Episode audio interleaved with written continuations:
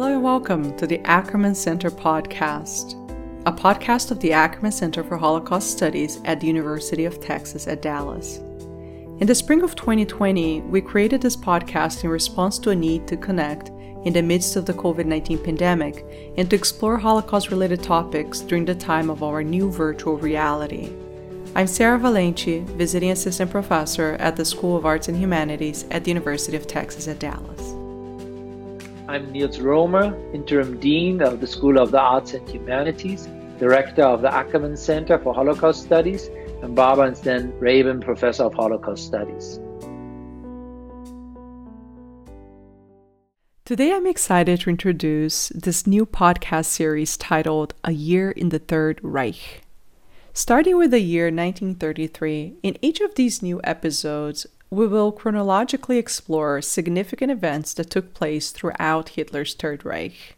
In each new episode, we discuss and refer to specific primary sources such as newspaper articles, photographs, maps, letters, etc. So I've created a handout with images of these primary sources for you to follow along. Please go to our website, utdallas.edu forward slash Ackerman forward slash virtual dash outreach to access and download the primary sources handout for today's episode.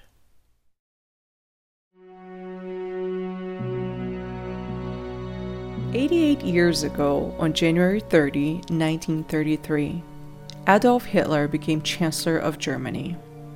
In today's episode, we begin by listening to our research assistant, Angie Simmons, reading from a New York Times article, which was published on February 5, 1933. The article is titled Hitler at the Top of His Dizzy Path. Hitler rode to power on an appeal to the middle class, the forgotten men of Germany, who were looking for a new deal which would enable them to save their old ideals from the wreck of a ruined world. The new leader brought color into the lives of his followers by appealing to Germany's military traditions. He reintroduced the bugle calls and the clicking of heels. He called upon his countrymen to rise against the iniquities of Versailles. He promised assistance to the bankrupt farmer. He talked to the city people about the day when life would no longer be a dreary round of job hunting. Happiness was to come with the Third Reich. Perhaps his secret lies in the fact that he knows how to combine magnificent showmanship with a keen sense for dramatizing Germany's misfortune. Nobody doubts that Hitler's original program will be diluted by the anti Nazi members of the government who occupy some of the key positions.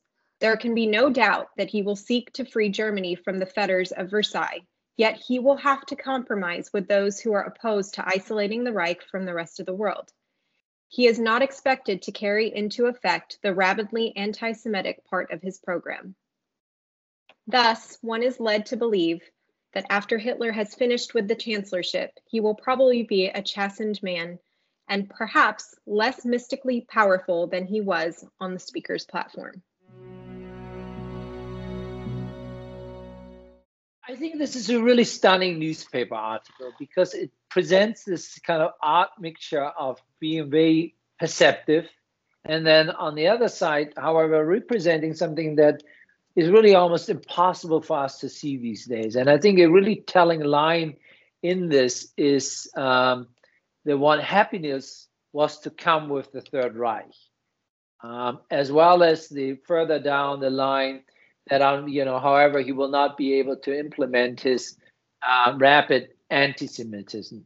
So in many ways, I think the article quite acutely senses, senses that for many Germans, Hitler's coming to power is promise, is opportunity, is uh, something that brings stability, opportunity, and welfare again, together with an ability maybe to overthrow the, the dictates of Versailles but not what we don't see in here is uh, the beginning of a war, right?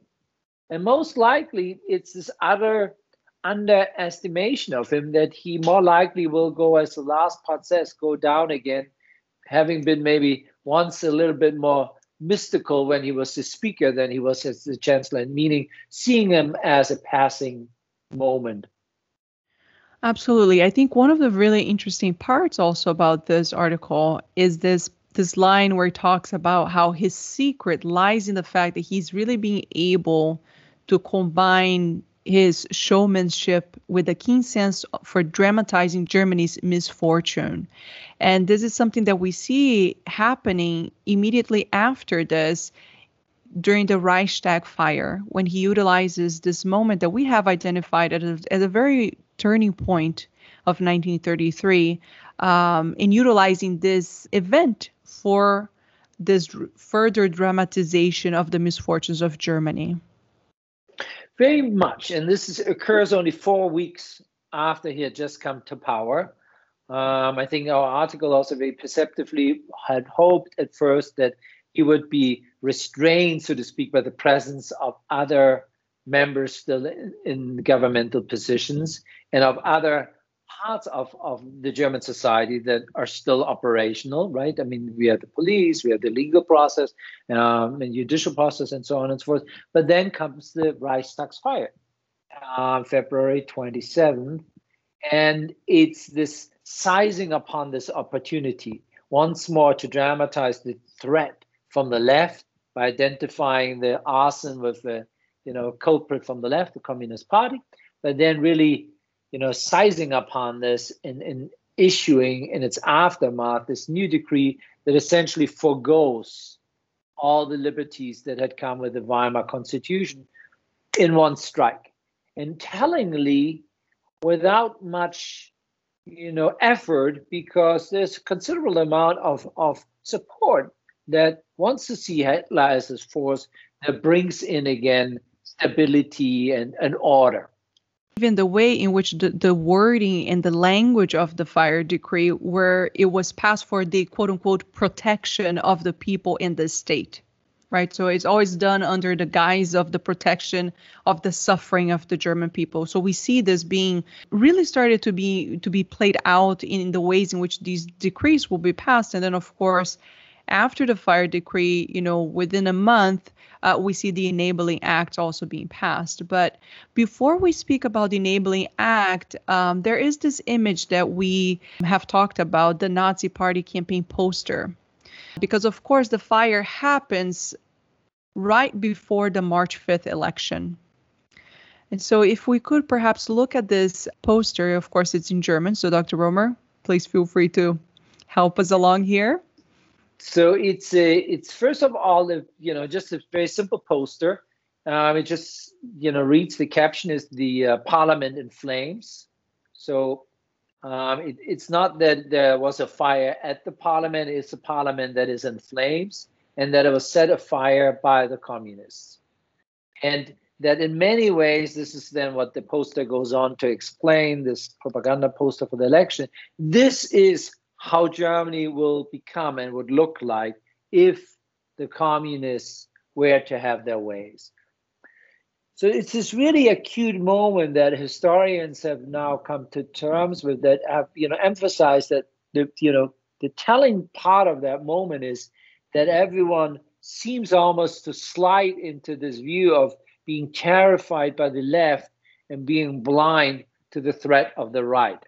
And that in many ways Hitler very, you know, carefully choreographs this moment. That in, in lots of ways, the it's the dancing of, of the, you know, at the abyss because of the communists, and he on the other side appears and his party as a quote unquote savior um, of, of the German people. And the campaign poster, of course, is something that Germans would have seen pasted on window shops or on being advertised in the newspapers. Now, if we think about how this message would have translated to what was happening on the ground, what they would have seen happening, the way in which their city was changing.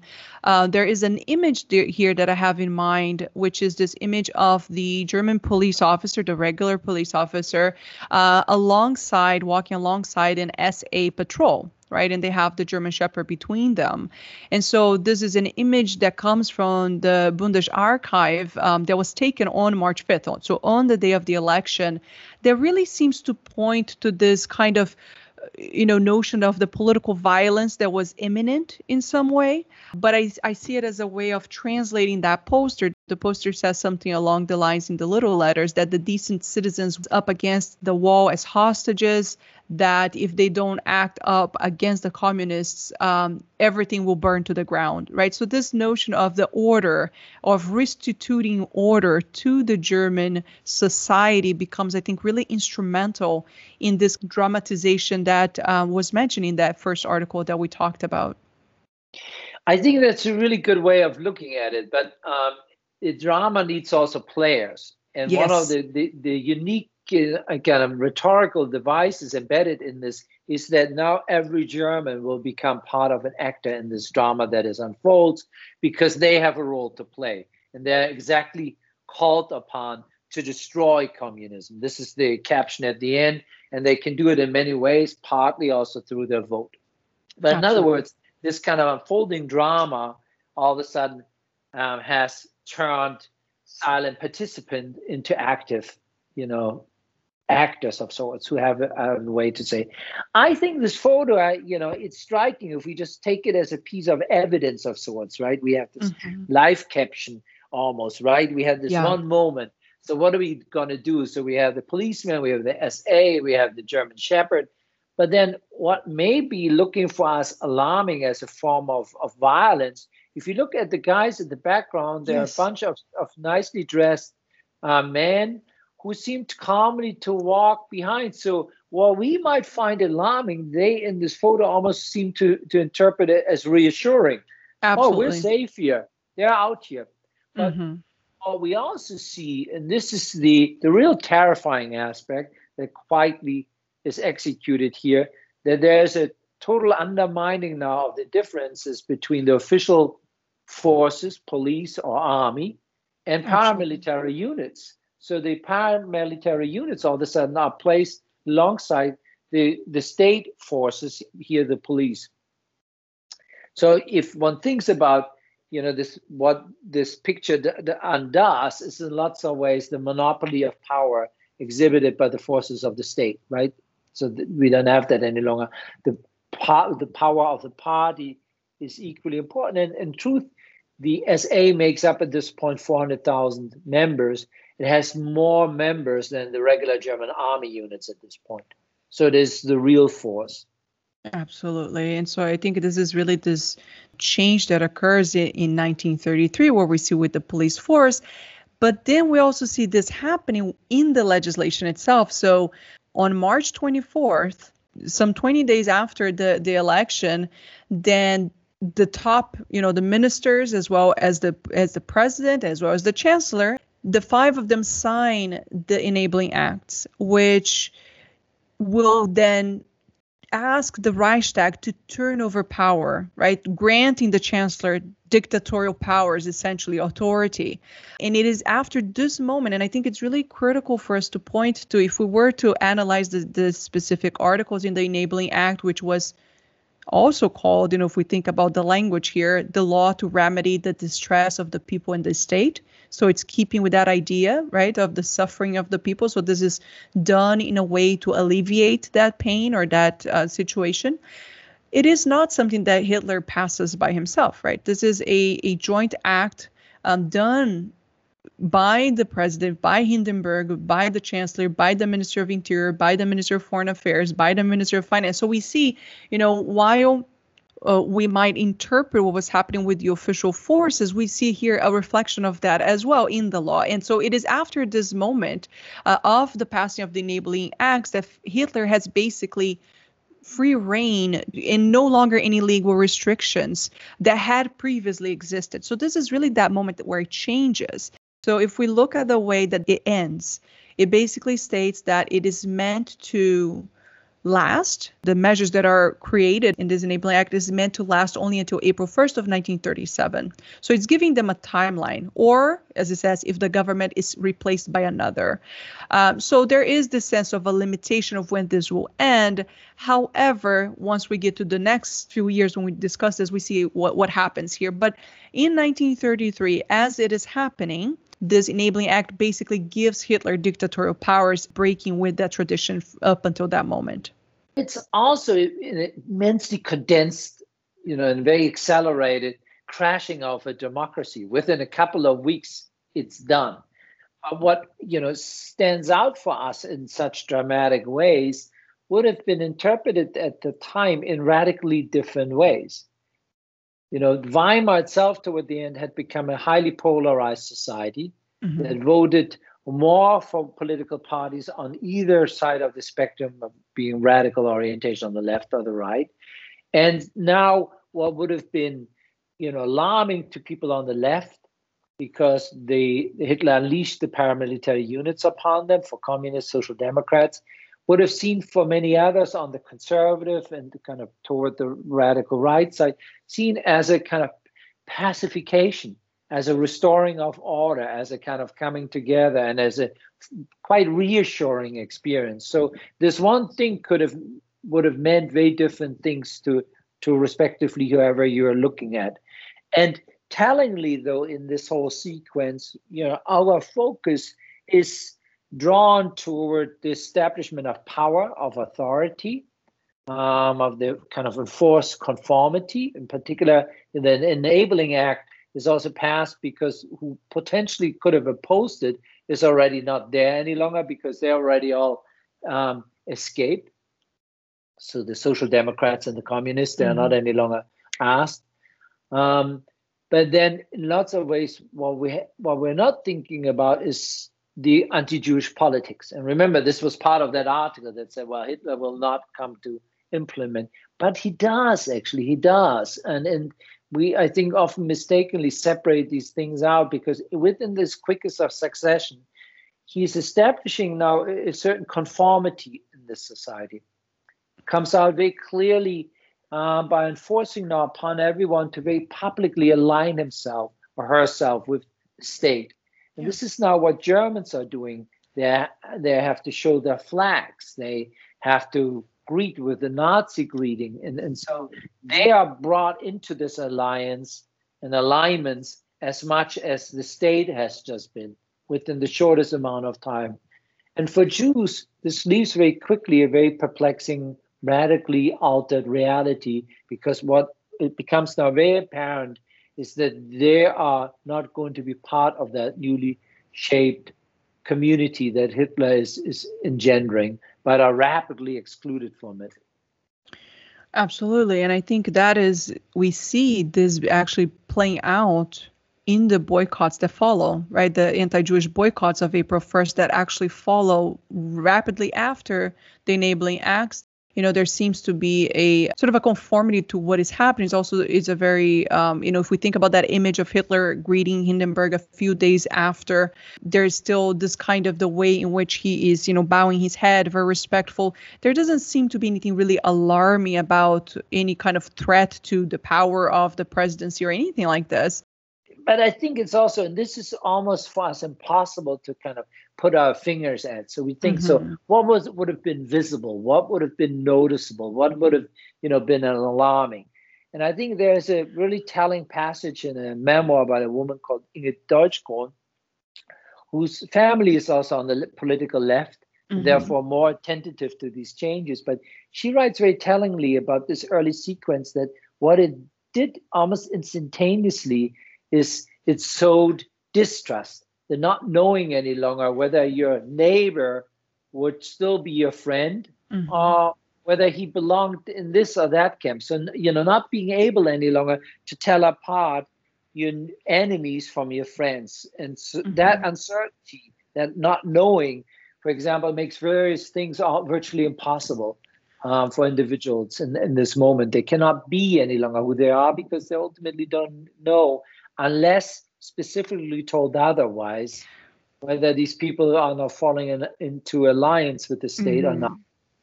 Absolutely. And if we think about, you know, what starts happening after April 1st, you know, when Himmler announces the opening of Dachau, that happens, you know, in March of 1933. And if we look at a map, you know, there's this publication of the topography of, of terror, where there's a map of Berlin showing that in 1933, there were at least 150 detention centers or small areas that the SA would use uh, of course, in a covert way. There were only a few specific ones that were um, visible and known to be torture centers. But this is where about at least 27,000 political opponents of the Nazi uh, regime would be taken questioned, tortured, and in some instances murdered. And so there is also this um, this line that comes from a memoir that a professor who was a psychoanalyst and surgeon who was picked up very early on in 1933 and taken to one of these, you know, unofficial concentration camps of Berlin. And he writes that when he arrived there, one of the SA guards who had been a, a former patient of his recognized him and when he recognized, you know, his doctor, he wrote in the form, in the registration form, do not mistreat. And so many years later, about 50 years later, Simenauer uh, writes that that note actually protected his life. And he says, you know, a number of people to my right and to my left were beaten with clubs until they died. It was horrible. If they had at least shot them, but they burdened them to death. So, you know, he talks about the violence, the way in which was very violent. And then he says, but that note saved my life. And so, you know, it's this initial moment we see it, it is outright violence happening, but it's exactly what you're saying, Dr. Roemer. It is a moment where the allegiance of a, of the previous life, right? That moment prior to 1933 is still um, being renegotiated. And so in, in this case, we see how that saves his life. Now, if we think about later years, as we will do in the subsequent podcasts, we will see how these uh, relationships really start to deteriorate in many cases. Very well um, put. And, you know, life prior to Hitler has not immediately vanished, and some old friendships and alliances have not gone away. And that, in a way, is borne out also by the boycott of Jewish businesses. It's a miserable failure because, in many ways, Germans are not quite yet ready, non Jewish Germans, um, to change their behavior. Mm-hmm. So, in mm-hmm. lots of ways, those boundaries between Germans and Jews and the, the kind of gaps that are um, emerging. This is the, the hard work of propaganda, intimidation, and harassment, and the kind of enforced conformity on the other side. But it's not that it's instantaneously there, but it has to be created because up until Hitler's arrival, Jews in many ways had been Germans.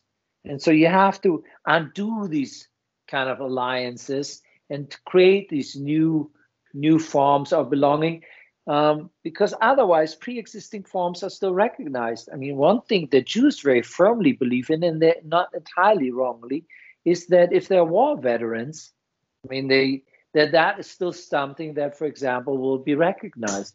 Mm-hmm. If we think about this Rio from 1933, in April 1933, Hitler actually speaks to the foreign press.